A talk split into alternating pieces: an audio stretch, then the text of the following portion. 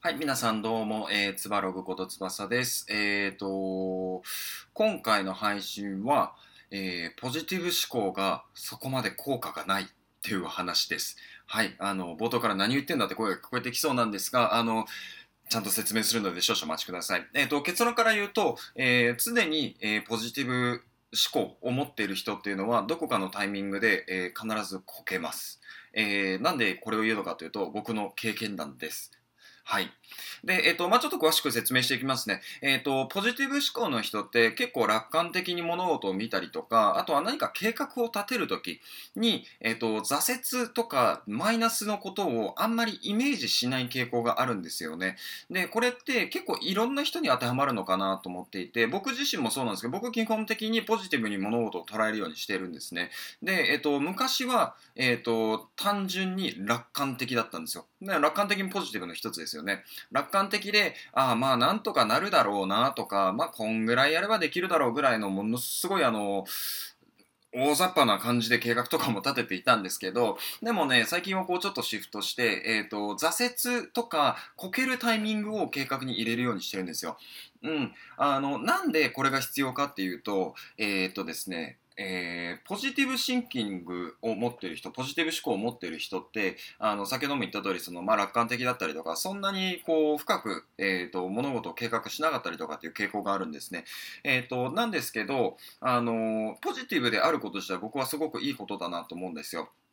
でも、えー、と常にポジティブでいらいることって結構難しいなと思っていて人間な人間ってやっぱり感情で生きているものなので、えー、とアップダウンがあって当然なんですよ。でも、えー、とダウンってどういうことをダウンとして捉えるかってまた別の話にはなってくるんですけどじゃあ、えー、と例えばこれから英語を勉強しようとするじゃないですか。で、えー、と1年後うんどうしようかな。1ヶ月後に日常英会話が話せるようなレベルまで行きたいってなった時にえっ、と一般的なポジティブシンキング、ポジティブ思考の人って、じゃあまあ1日30分ぐらい、えっ、と、英会話通って、えっ、と、まあちょっとずつ話していけば、まあいけるだろうな、っていう、まあ計画を立てたりするんですよね。これ実際僕やってたんですけど。あの、で、えっ、と、毎日それ30分の時間を確保するのは、まあある程度できるかなと思うんですけど、じゃあそこに、えっ、と、今やっている仕事が忙しくなってできなくなってしまった。で、その状態が1週間とか続くと、えっ、と、1ヶ月30日ある中で、えっ、と、7日間消えるわけですよね。そうなると、えー習得、英会話の習得スピードが落ちるわけですよ。で、落ちると何が起きるかっていうと、あのーリバウンド、反動みたいなのがすごく大きくて、1週間できなかった、あ、やばい、自分遅れ出している、計画通りに行ってないとか、あとは、えっ、と、目標が達成できなかった時にさらに落ち込んだりっていう可能性があるんですよね。で、えっと、ポジティブ思考の人の傾向として、えっと、落ち込む時の落差がものすごく大きいんですよ。想像してほしい、想像してほしいんですけど、例えば、あの、そんなにポジティブでもネガティブでもない人が、まあ、ゼロだったとするじゃないですか。でも、ポジティブの人って、えっと、10ぐらいが基本的なステータスっていうか、まあ、基本的なポジションだとしますね。で、えっと、その人たちが落ち込んでしまうと、えっと、このの10分の落差、プラス、さらにマイナスに行く可能性があるわけですよ。で、えっと、10からマイナスに行ってしまうと結構大きいじゃないですか。マイナス5とか言ってしまうともう15ぐらいこう落ちるわけですよ。でも、えっと、もしネガティブでもポジティブでもない0ぐらいのところであれば落差って少ないですよね。なんでメンタル的なダメージが少ないんですよ、ここ。あの、イメージつきますかね。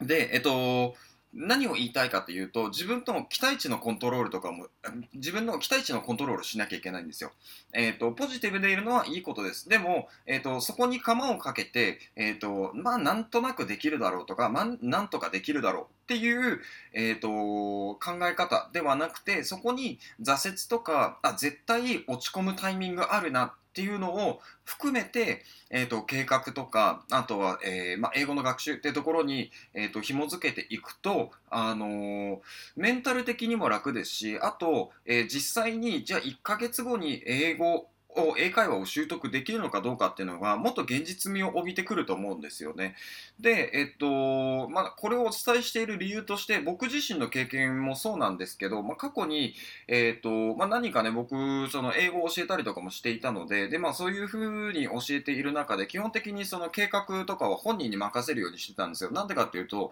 あの、僕が、えー、計画を立ててレールを敷いてしまうと、その人の意思ではなくなってしまうんですね。僕の意思になってしまうんですよ、それが。えーと、なので、あくまで、えーと、自自発的に、自律的に、えーと、物事をやってほしいなという意図があって、僕は基本的に人に、えー、と計画とかを立ててもらうんですね。その人のことであれば。なので、その計画を立ててもらう段階で、えー、と必ず挫折とか、あと落ち込むタイミング、あとは仕事がどれぐらい影響してくるのか、あとは、えー、例えばね、まあ、ご家族で何かこう行事があるとかであれば、その前後とかってやっぱり動けなくなってしまうことが多いじゃないですか。であれば、もうそこはもうスパッと諦めてしまって、諦めてっていうかもう切り替えてしまって、えっ、ー、と、そこを抜きにした形で、えっ、ー、と、計画を立てる。もしくは英語の学習をやっていくってやった方が、あの、メンタル的に消耗しないんですよ、これ。なんで、えっ、ー、と、今回のポイントなんですけれども、これから計画を立てるときであれば、えー、それがポジティブ思考であれ、ネガティブ思考であれ、あのー、挫折っていうのは必ず、あの視野に入れた上で計画を立てていきましょう。でないと、あの必ず消耗するタイミングが来るので、えっ、と、無駄な消耗を避けましょうっていう話ですね。はい。で、えっ、ー、と、そうですね、えー、まあ、今回の話は以上なんですけれども、あの、なかなかね、そんな挫折というか、まあ、うんスピードダウンしてしまうタイミングをあの想定しましょうっていきなり言われたところでイメージしづらいと思うんですよね。なんで、えーとまあ、そういう時そういう人は、えー、1週間にま1回とか2回とか、あのーうん、ちょっとスピードダウンしそうだなっていう感覚があるのであれば、もうすでにそこでこう入れてしまうっていうのもありかなと思ってます。もう一個ね、あの、いい例を言うと、あの、ダイエットがすごく近しいのかなと思ってます。ダイエットって、あの、毎日ダイエットに関する、うん、まあ、運動とか、あの、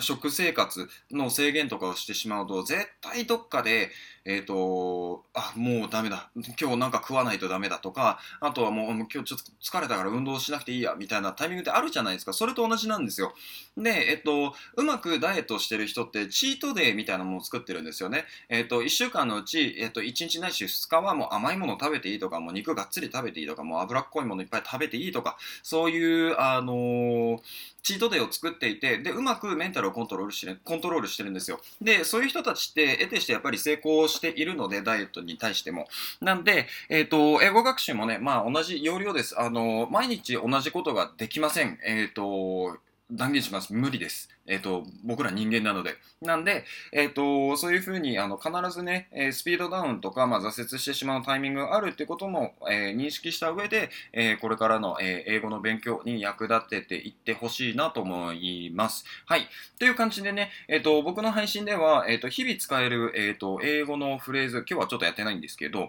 うん、えっ、と、日常で使える英語のフレーズと、あと、えっ、と、マインドセットの部分ですね、ってところ配信をしています。えなので、えまあ、フォローしてもらえれば、えー、1日1ワード、もしくは1フレーズ、えー、必ず使えるものが身についていくんじゃないかなと思っています。はい。で、えっ、ー、と、あとですね、えー、コメントとかいいねっていうのもお待ちしてますので、ぜひぜひ、えっ、と、